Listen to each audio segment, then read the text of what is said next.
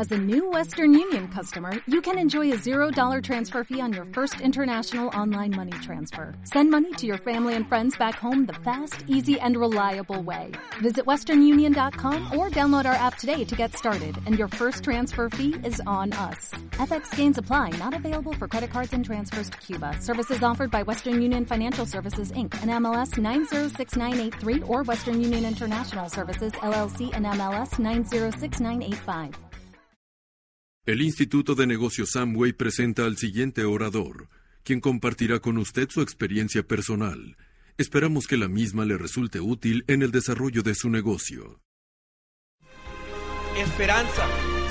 El éxito es para todos, pero no todos están dispuestos o quieren pagarlo, muchachos. Yo te invito a que, a que reflexiones esta tarde, esta noche, que cuando te vayas de esta convención, tú veas la cara de tu familia, veas la cara de tus hijos, veas la cara de tu esposa, de tu esposo, de tu novia, de tu novio, o te veas en el espejo y te digas, tú puedes, campeón, tú puedes, campeón, tú puedes llegar a diamante si te trazas el sueño y te lo llevas en el corazón. Te podemos decir que esa visión de Luis Chávez fue también un ejemplo de persistencia, un, ejemplo de consistencia, un ejemplo de, de seguir ahí, de, de, de decirnos a nosotros mismos que a pesar de mí, a pesar de mis excusas y a pesar de lo que dirán y de a pesar de lo que fuera, íbamos a llegar a diamante. Por la visión, por la visión. Y ahora que qué bonito poder compartirles esa visión, porque ahora es una visión global la que tenemos una visión de que de este semillero de diamantes que está ahorita formándose en este momento, de este momento, de aquí, de donde inicia la patria, se dispersen los diamantes por toda América Latina con estos nuevos programas de Amway Global. Y así va a suceder. Si te esperas el momento oportuno y no te rajes, no te rajes. Porque el éxito, muchachos, te va a probar. La vida, que es en sí éxito, como ya lo vinieron escuchando aquí por los diversos oradores, el solo hecho de vivir ya te da éxito. La vida te va templando, la vida te va a probar, la vida te va a poner oasis también para que tú te distraigas, pero te va a templar como el hierro se templa. ¿Cómo se templa el hierro? Se forja en el calor, en, la hoguera de, de, esos, de, esos, ardientes carbones que, que, al poner el hierro lo quema y lo prácticamente lo hace al rojo vivo y después a golpe, tras golpe, tras golpe y después frío y se vuelve a repetir ese proceso. Así es la vida, muchachos. La vida te va a probar, la vida te va a poner señales, situaciones, obstáculos pero no obstante que si te derriba un obstáculo y caes en la lona, ¿qué es lo que hace el que trae el verdadero campeón dentro de sí? Se levanta una y otra vez, una y otra vez, una y otra vez, una y otra vez, hasta que gana el campeonato del mundo. Esa es la actitud de un campeón. La vida pues es el proceso de prueba y error. Y está bien si tienes miedo. Yo también tenía miedo a contactar. Yo también tenía miedo a sacar la lista, a, dar el plan. Yo también tenía miedo. Pero la única manera para poder vencer los miedos es que no obstante que los tengas, te enfrentes a ellos. Y de todos modos lo vas a tener allá adentro. Sin embargo, al enfrentarte, va a suceder lo que sucede con el hierro. Se va a ir forjando ese temple, ese carácter. El carbón, un mineral que escondido dentro de el vientre de, de la tierra, sometido a intenso calor, se cristaliza y se forma un diamante en bruto. Y ese diamante en bruto es el que nosotros traemos aquí. Pero ahora con, este sistema de capacitación, de motivación, esto que estás viendo, esto que estás viviendo, esas emociones, y cada vez que tú salgas allá afuera y te digan que sí, se va forjando una cara, te digan que no, se va forjando, se va puliendo tu diamante interno. Entonces, ¿qué hay que hacer? Simplemente salir todas las noches, todas las noches, todos los días, a cada momento que vivas y sientas este negocio. Esa es mi exhortación para ti. Que lo vivas todos los días, que pienses, que respires el éxito, que lo sientas, que lo transpires, que la gente te vea y, y se sienta atraída a ti, como lo dijeron los diversos oradores, como un imán. Te conviertas en ese imán, te conviertas en lo que tú te estás imaginando. Si tú ya te vistes ahorita por este escenario, nada más es cuestión de tiempo para que tú cruces este escenario y te pongamos el pin de platino, de esmeralda, de diamante. Es cuestión nada más de tiempo y de que te permanezcas en la firme convicción de que tu sueño se va a hacer realidad. No obstante las vicisitudes, no obstante los temores, no obstante los nos y la gente y las críticas. Y el sueño, muchachos, debe ser grande, más grande que el temor, porque te va a hacer que te levantes. Hoy te puedo decir que junto con mi familia soy libre. Y hoy puedo decidir. Nadie más puede decidir por mí. No tengo un patrón, no tengo un cliente o clientes que estén llamando y me ¿cuándo me saca de la cárcel, licenciado? Para eso le pago. Yo recuerdo esos momentos. Muchos de mis compañeros abogados, ustedes lo saben, lo han escuchado, lo han visto en la prensa, lo han visto en, la televisión, han sido acribillados, 38 abogados aquí en Baja California, han sido acribillados ante las balas del crimen, porque sabían mucho, porque no sabían, porque no podían ofrecer, porque ofrecían más de lo que podían entregar. Ese era el tipo de vida que yo estaba llevando en mi carrera en la abogacía, en la materia criminal. Para mí este negocio no es solamente un negocio, es una tabla de salvación. Pero no te, no te esperes a que empiecen a suceder cosas en tu vida que te pongan ante el peligro para que te aferres a la tabla de salvación que es este negocio y te saque de ahí. Hazlo ahora, hazlo ahora firmemente y di, soy diamante, soy diamante, soy diamante, soy diamante, soy diamante, soy diamante y serás diamante.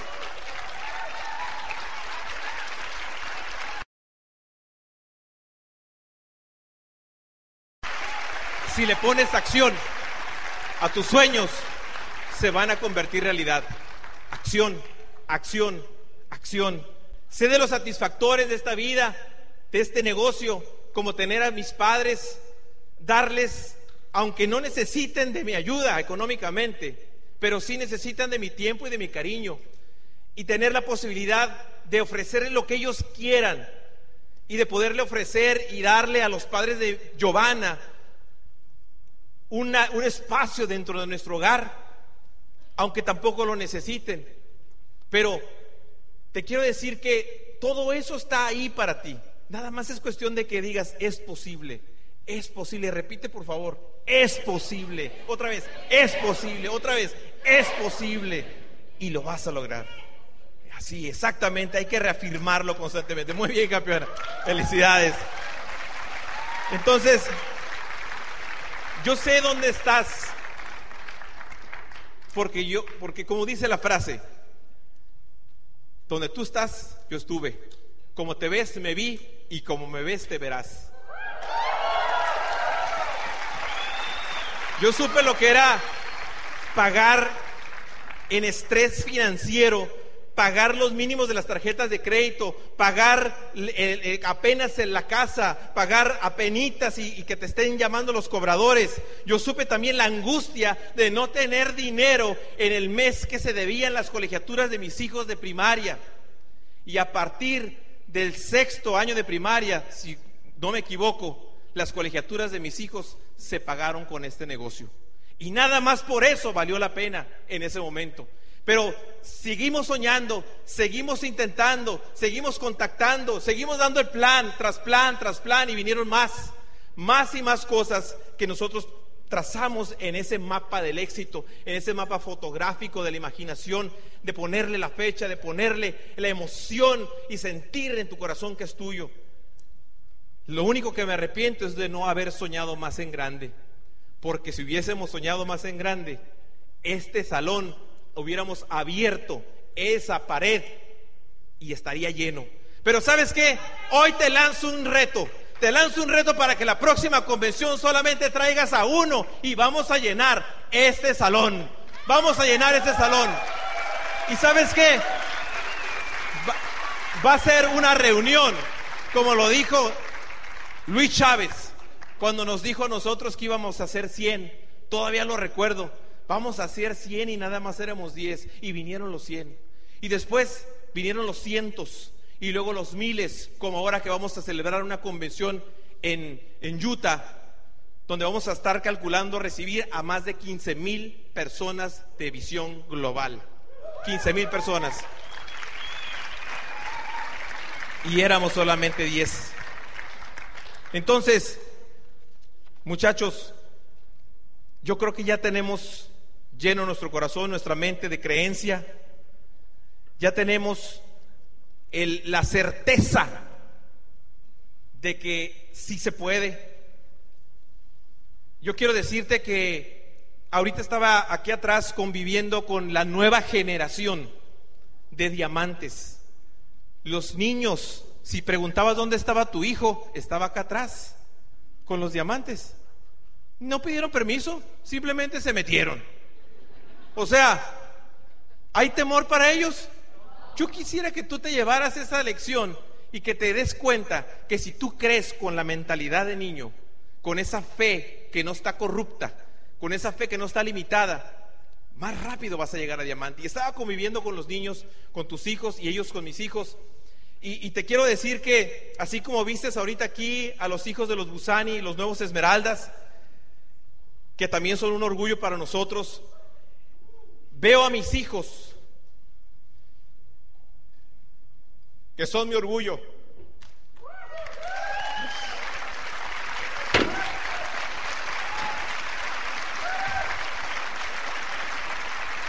Y ver, y ver en lo que se están convirtiendo. Saber que tomamos una decisión correcta. Saber que, que cada vez que los dejábamos en casa y lloraban, sabíamos que íbamos a regresarles ese tiempo. Y saber también que el sistema operó positivamente en sus vidas. Que hoy no son niños perfectos, pero son perfectibles y tienen acumulado ya en su haber, en su capital personal, triunfos, éxitos, campeones de, de declamación, campeones de oratoria, y no tendrán a quien sacar, ¿verdad? A su madre.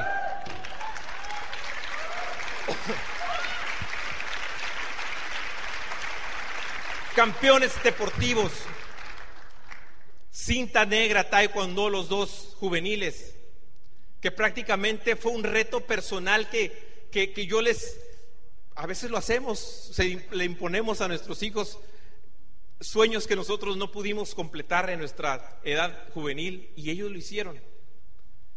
Alexander, yo recuerdo el momento en que iba a pasar de examen de cinta roja a cinta negra y, y Giovanita estaba ya en la posición de, de hacerlo y Alexander le, le dijo al maestro, profesor, yo tengo que pasar ese examen porque se lo prometí a mi padre y le tengo que entregar la cinta negra. Y así sucedió.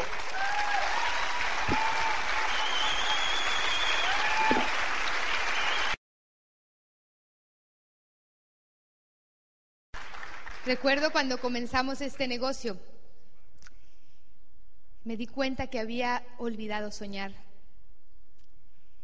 Cuando uno es niño, uno es un gran soñador.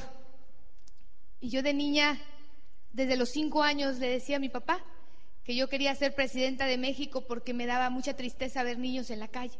Y yo creía que el presidente lo podía arreglar. A los cinco años también le dije a mi papá que yo iba a ser abogada. Y crecía con, con ese idealismo y esa ingenuidad de, de que sí se puede. A los 14 años ya andaba en la política, dirigiendo a las juventudes de todo el estado. A mis 16 años, con puros de veintitantos, yo representaba Baja California. A los 18 años fui candidata a regidor y yo sabía, dije, si soy presidenta voy a cambiar a México. Y viene la primera derrota del partido oficial, andaba en el vehículo equivocado. Pero Dios te cierra la puerta porque te está tratando de dar un mensaje. Yo me deprimí mucho, continué mi vida, terminé mi carrera de abogada, ya había conocido a Paco, ya éramos novios, me caso y empieza una vida fría. Empecé a vivir, a correr, de la casa al trabajo con un estrés, ganando, pero siempre era con una prisa, comer a prisa, llegar corriendo, darles de comer a los niños a prisa. Yo recuerdo que de niña había una canción que yo no le ponía atención a la letra, pero era famosa.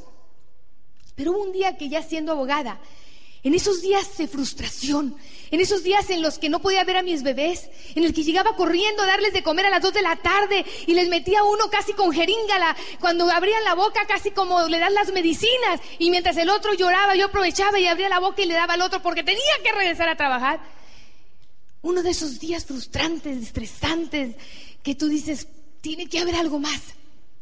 Me acordé de la letra de esa canción que decía, pero yo no lo sabía, pero yo no lo sabía. Y se fue mi juventud sin saber qué era la vida. Y, y recuerdo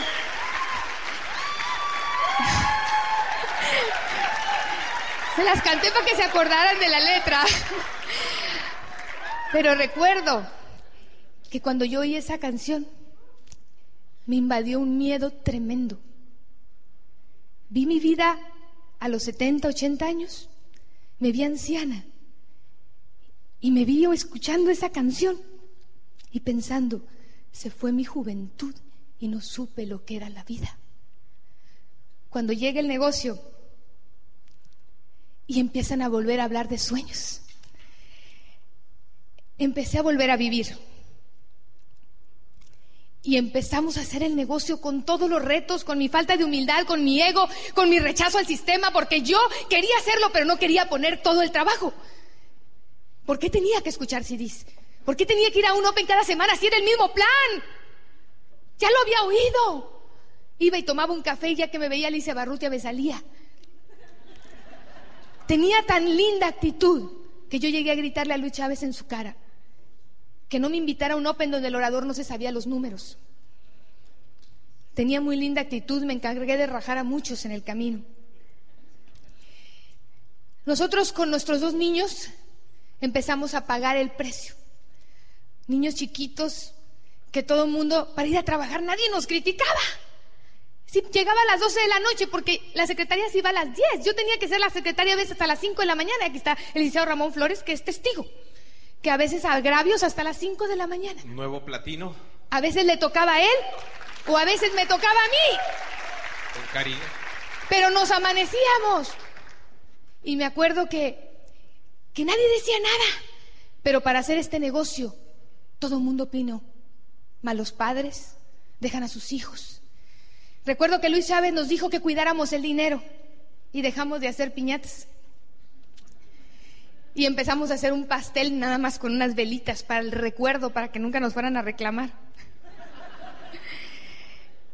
Alexander tenía muchos problemas de autoestima. Giovanna le decías blanco y te decía negro. Y yo decía, Dios mío, si llega la adolescencia así me voy a morir. Y yo sentía mucha frustración. Y, ahorita que Paco te habló con mucha emoción es porque de donde estaban a lo que el sistema ha operado en los hijos de nosotros y en, los, en lo que está operando en los hijos de los demás esmeraldas, diamantes y en los tuyos, si tú lo permites, es grandioso. Y de verdad es, es increíble saber que tus hijos puedan estar preparados para que nadie nunca los vaya a pisotear cuando ellos puedan decidir que la responsabilidad de cómo viven es de ellos y no de un jefe ni de las circunstancias. Cuando entienden ese tipo de principios, ya no necesitas estar todo el tiempo ahí porque eso es lo que más vale, no las casas, no la herencia.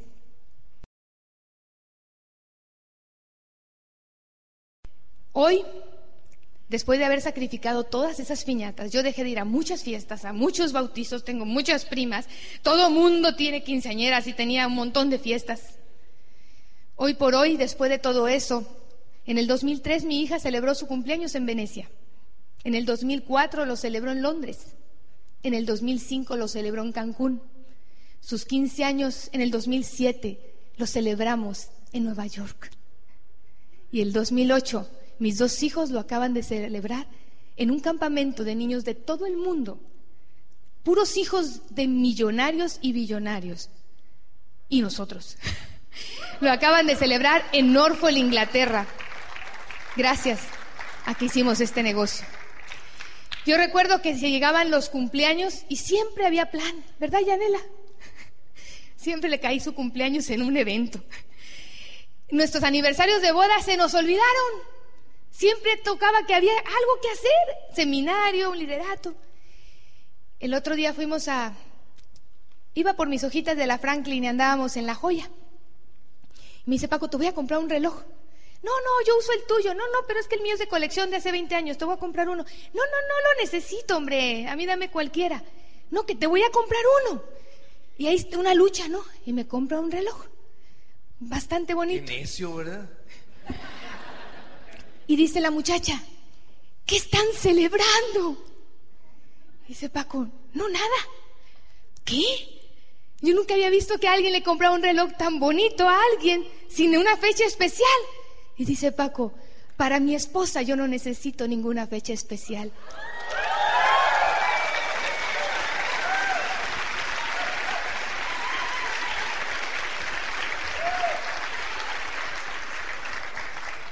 Recuerdo cuando éramos novios. La situación económica de, de, mi familia era muy, muy, muy crítica. Mi papá tuvo empresas muy grandes, pero desde mis siete años que tuvo la quiebra más grande, nunca logró levantarse. Tuvo siete, ocho quiebras. Entonces yo empecé a vivir muchas carencias. Y pues no me importaba hasta que me puse de novia. Yo nada más tenía dos playeras. Una imitación y la otra casi buena. Y tengo una amiguita que todavía es mi amiga, dos amiguitas. Las dos, dos éramos medias amoladas y la otra era ricachona. Y me invitaba a su casa ahí a una cuadra y me decía, abría su closet y estaban todas las camisetas de todos colores, alteros. Y cuando iba a la casa me decía, vamos a tu, a tu closet para buscar qué t-shirt te vas a poner. Y yo sentía tierra, trágame. Me daba vergüenza decirle que nomás tenía dos. Yo contaba una semana para ponerme la otra. Pero cuando nos pusimos de novios, pues sus, sus dos mejores amigos tenían unas novias que llegaban con aretes modernos, de esos pantalones de tubo, tacones, y yo mis únicos zapatos eran unos de piso raspados de la punta, color miel, y tenis. Y no me, no me maquillaba, usaba brochecitos de lado, o sea, ya te imaginarás, y las otras, wow. Y era tan frustrante para mí que cuando Paco venía a la visita le pedía a mi hermano Andrés su Levi's prestado. Lo cosía todo por dentro, no sé si Andrés se acuerda, lo cosía todo, todo, todo. Y ya que Paco se iba, lo descosía todo, todo. Era frustrante porque quería visitarme cada rato. y yo no tenía un pantalón que ponerme. Un día fui a pedirle ropa a la vecina, una vecina que tenía un poco de celos conmigo porque yo era la niña buena de la cuadra, yo era muy calladita. Y entonces así como que de repente le molestaba eso. Y, y fui a pedirle ropa, me prestó un saco tan feo. Pero, pero pues íbamos a ir a, salir y me habían dado permiso. Con mi hermano Andrés de Chaperón, por supuesto.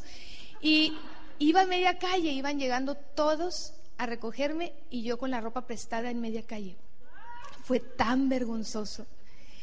Y sabes qué, yo soñaba, dije, pero sabes que esto se va a acabar. Un día yo voy a cambiar eso.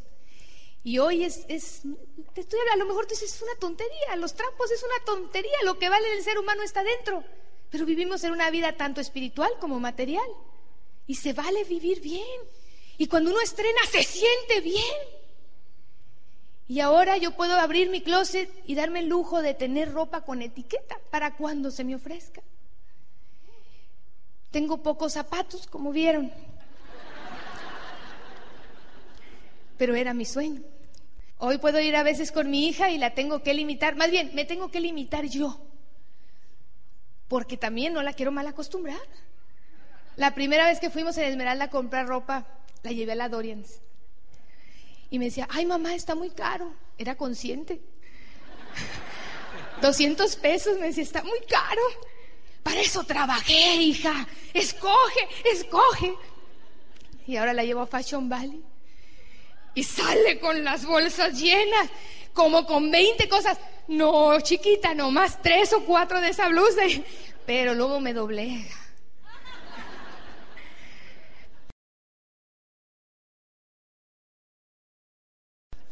Desgraciadamente de lo que uno carece le quiere dar a los hijos, ¿no? Yo recuerdo mucho que de niña extrañaba mucho a mi mamá y por supuesto a mi papá, porque ellos todo el día trabajaban. Yo no, sé lo que es jugar un Monopoly con tus papás, lo que es jugar dominó, menos una pelota, porque siempre estaban trabajando. Y por supuesto que no los culpo, eran sus circunstancias.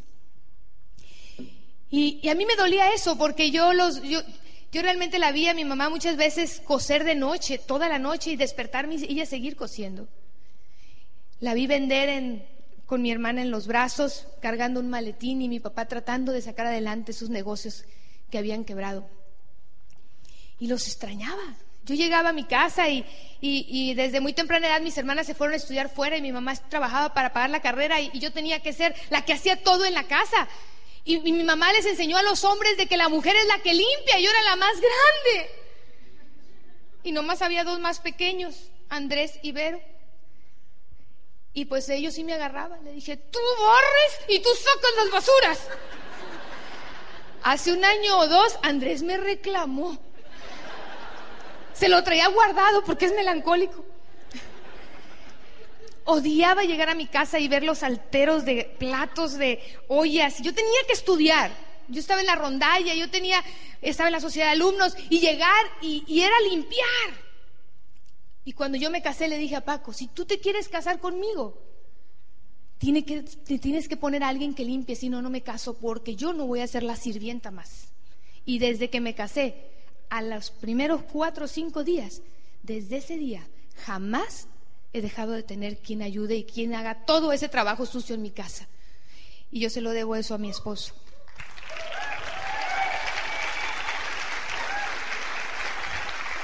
Hoy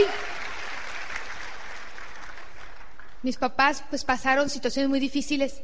Nuestra economía se mejoró y en nuestra casa pudimos adaptar. Era una propiedad de tres casitas pequeñitas las convertimos en una y una se la dejamos a mis papás.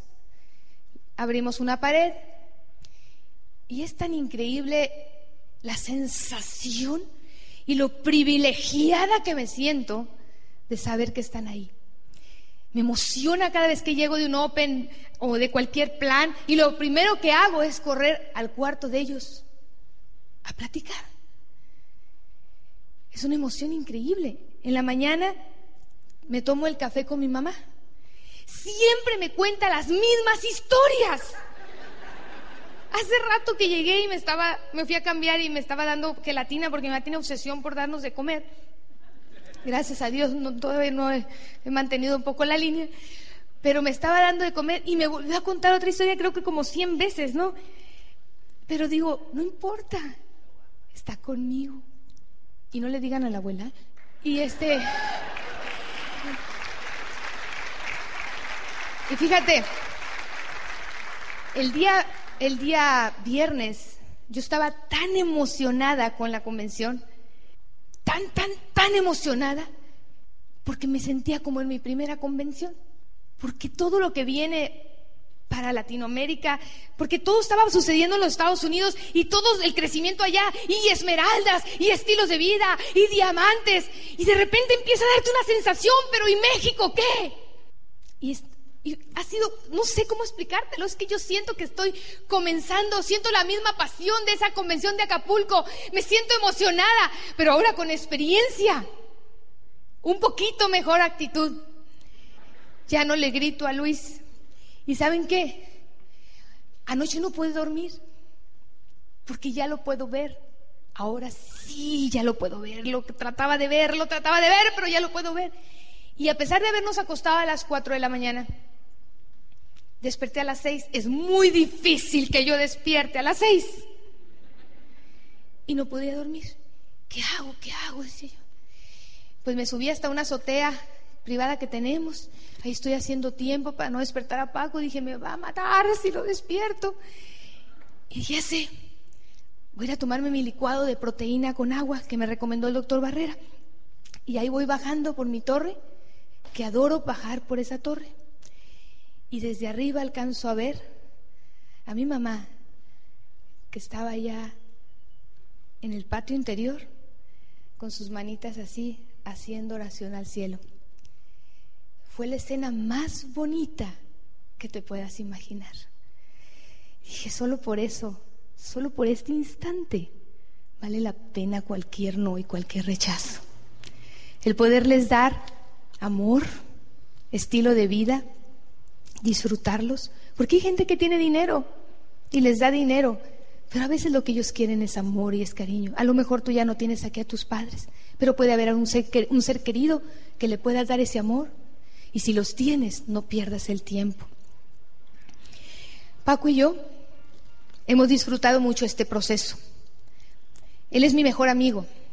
Es muy raro que peleemos. Hemos tenido tres pleitos buenos en la vida. Nada más. Intervino la cuestión económica, tristemente. Nuestros pleitos son de risa. Nunca duramos más de media hora enojados. Y si no, Él es tan inteligente que me contenta rápido.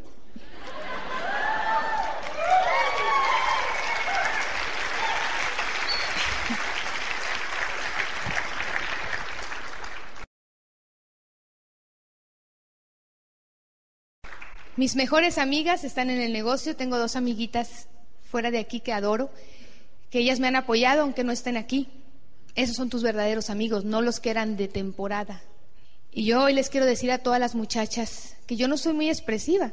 Yo aprendí a abrazar aquí, porque mis abrazos o mis cariños eran una palmada así, Paco me decía, no soy perro. Pero a veces no les puedo decir que las admiro mucho y que las quiero un montón. Pero hoy sí se los quiero decir a todas.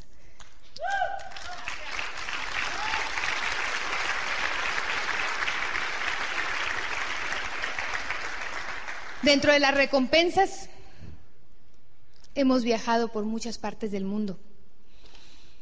Recuerdo muy bien ese primer viaje de Orlando, Florida, de Alexander de tres años y medio y Giovanita de dos años y medio. Teníamos un año en el negocio, nos de panzazo calificamos. Dos, tres Queen intervinieron ahí, pero calificamos. Pero en ese primer viaje de Orlando, Todavía teníamos deudas y todo, pero recuerdo a esas caritas, esos niños bajarse de ese autobús y todos los monos de Walt Disney aplaudiéndoles y verles ese rostro y tú dices, no importa todos los nos, nada más por ese momento. Empezamos a viajar por todo Sudamérica, dando conferencias. estuvimos siete veces en Venezuela, seis veces en Costa Rica. Recuerdo muy bien una cena en Venezuela tan romántica, con la vista en el último piso, con velas y estábamos ahí, ya éramos esmeraldas. Y dices tú, wow, esto lo tiene que vivir más gente. Pequeños instantes que se te quedan en el corazón. Mis hijos han estado en varios clubes de diamantes. Ya a Maui les digo, Maui, le digo, ¿quién iba a Maui? Me dicen, mm, no, este año no. Eh, les pregunto, ¿quién iba a Jamaica? Eh, deja ver en la escuela. Ellos se conocen gran parte del mundo. Han estado en lugares muy exóticos, en Grecia, han estado en la mayor parte de Italia, estuvimos en cruceros de los más elegantes del mundo, en los museos como el de Louvre, el de Londres. Ellos han estado en Rusia, en Suecia, Noruega, Finlandia, Dinamarca, Alemania, en Inglaterra, eh, Francia, España. En Escocia no los llevé, eso nomás fuimos nosotros. Los dejé en Inglaterra y nos fuimos solitos. Y, ellos eh, han, han disfrutado lo que son las maravillas del mundo. Y tus hijos también se merecen vivir eso. Y a veces te duele. Y tú dices, los estoy dejando. Cuando corrimos este negocio y decidimos pagar el precio, me recuerdo muchas veces manejando las carreteras y llegar a lugares donde no había nadie. La frustración de manejar ocho o nueve horas. Cuando todo el mundo te está diciendo que estás perdiendo el tiempo porque estábamos haciendo los cimientos, pero nadie podía ver el edificio porque el edificio estaba en nuestro corazón. Y muchos momentos yo sentía frustración y me preguntaba si valdría la pena seguir haciéndolo. Todos los otros abogados iban cambiando de oficinas y nosotros seguíamos en la misma y con los mismos carros. La Aerostar se hizo Cholastar. Y empezamos a enamorarnos del proceso. Empezamos a disfrutar las caídas porque también cuando te levantas es una satisfacción impresionante. Llegamos a Diamante contra viento y marea. México estaba en una, en una caída terrible. Todo el mundo había abandonado el país. Solamente 9% calificaban en todo el país. Era el pin más alto. Y los ponían en la revista. Y un día Paco me dijo, es ganar o morir. Vamos a correr a diamante. Hicimos todo tipo de locuras. A lo mejor no lo hicimos correctamente. Y lo único que queríamos era llegar para demostrarle a los demás que sí se podía y darles un poquito de esperanza.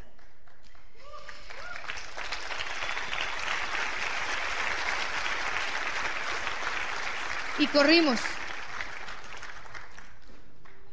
Y atravesamos el proceso. Llegamos a rastras.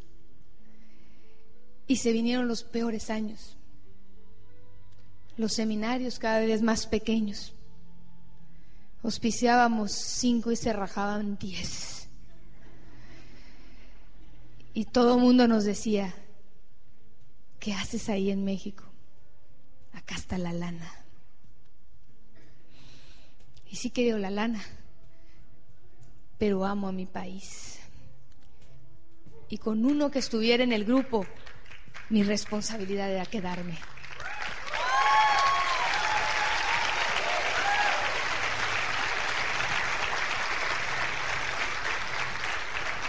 Hoy este negocio se ha convertido en una misión. Tocar la vida de más y más y más gentes.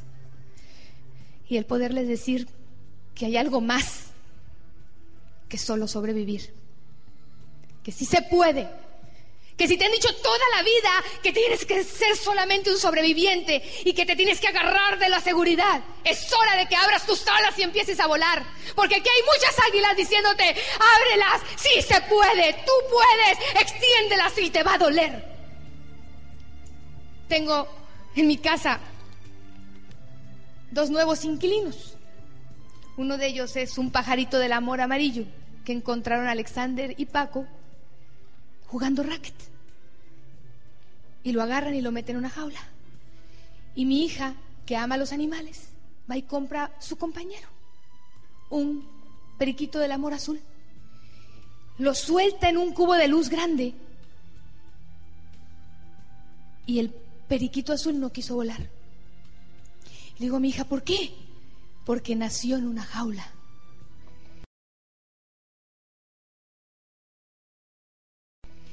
Y el periquito amarillo, la periquita muy aventada, llegaba y le hacía piojito y le movía y se le esponjaba. Y se retiraba y regresaba y le, como diciéndole, ven. Y el otro, no, no, no. La seguridad. Y yo los observaba y los observaba y los observaba.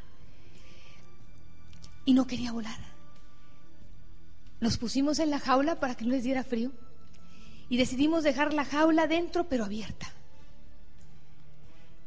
El amarillo salía y volaba y regresaba a invitarlo a ser libre. Y el otro tenía mucho miedo.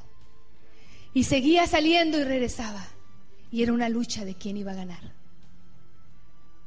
Tristemente, la periquita se quedó con el periquito azul en la jaula y con la puerta abierta ya no quisieron salir.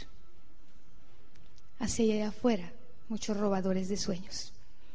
Nunca dejes que alguien llegue y te arrastre a la jaula. Hazle caso a tu en que es ese periquito amarillo que te está diciendo, extiende las alas, sí se puede. No tengas miedo. Sal de tu zona de confort. Te va a doler, pero vale la pena. Hoy que hicimos este viaje, estaba cumpliendo uno de mis sueños. Desde niña siempre me gustaron los castillos, todo lo medieval. Yo oigo las gaitas y se me enchinaba la piel. Todas las falditas de los escoceses, a mí se me hace como que, como que yo estoy ahí. Todo lo que fuera Irlanda, Escocia, Inglaterra, mi corazón brincaba. Yo antes de casarme le dije a Paco, voy a ir a Inglaterra y voy a ir a estudiar y voy a conseguir una beca. Y me dijo, tómate una pastillita de Ubicatex y me robó el sueño. Pero me dijo, yo te voy a llevar. Y yo le creí. Y como yo me casé con un campeón, me llevó en el 2004 y me dejó manejar por todo el sur de Inglaterra.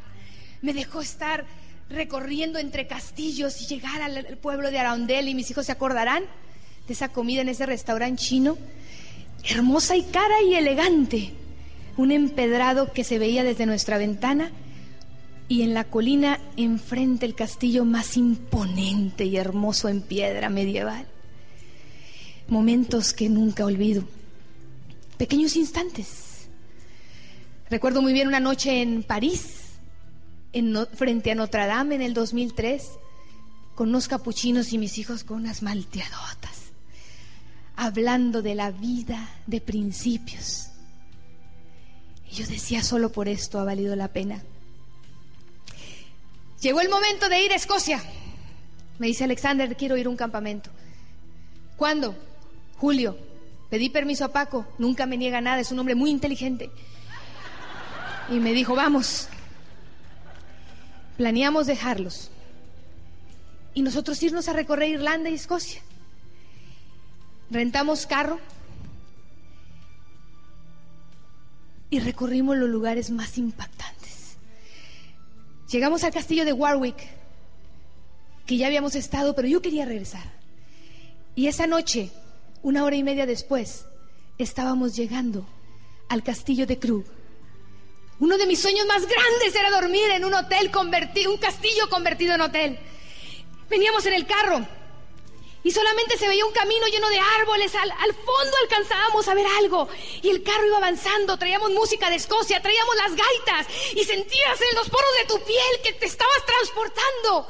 Y recorriendo en ese camino a medida que nos acercábamos y llegábamos al final de esos árboles se abrió y se pudo ver la majestuosidad de ese castillo. Entramos y yo veía los techos, las pinturas, cómo crujían los escalones. Llegar a ese cuarto y ver esos muebles de 700 años fue una cena increíble en ese castillo. Te aseguro que no te acuerdas de los que se rieron de ti en ese momento. Al día siguiente recorrimos toda la costa de Escocia. Nos fuimos, la costa no es pareja, se ve tierra, mar, pero no ves el mar abierto.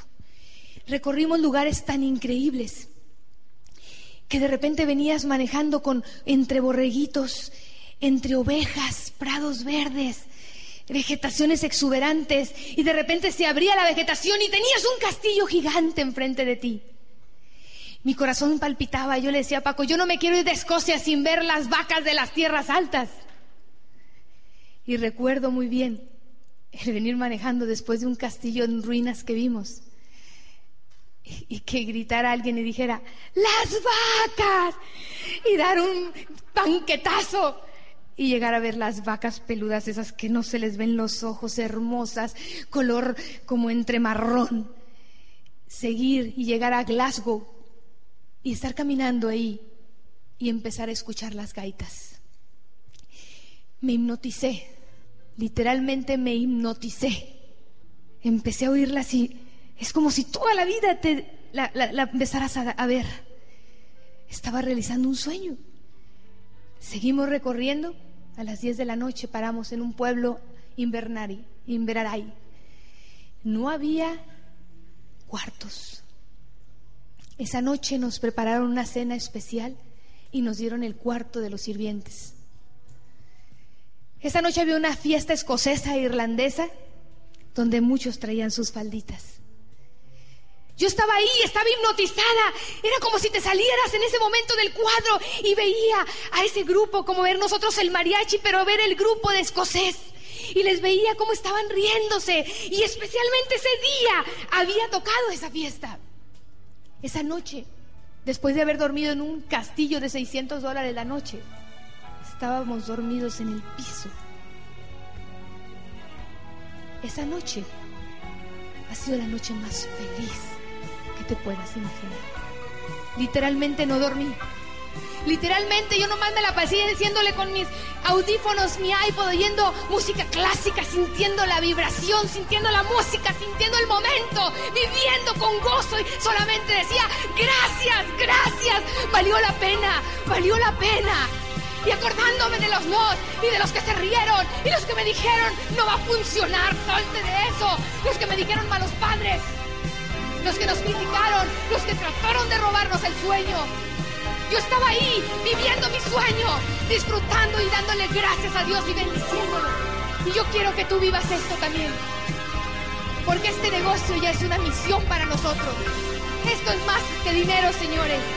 Se trata de trascender en la vida de otros. Se trata de tocar corazones. Se trata de despertar almas. Se trata de no rendirse. Y hoy puedo decirte con mi corazón que cuando tenga 90, 100 o 120 años voy a poder cantar. Pero yo sí lo sabía y logré mi libertad porque supe lo que era la vida.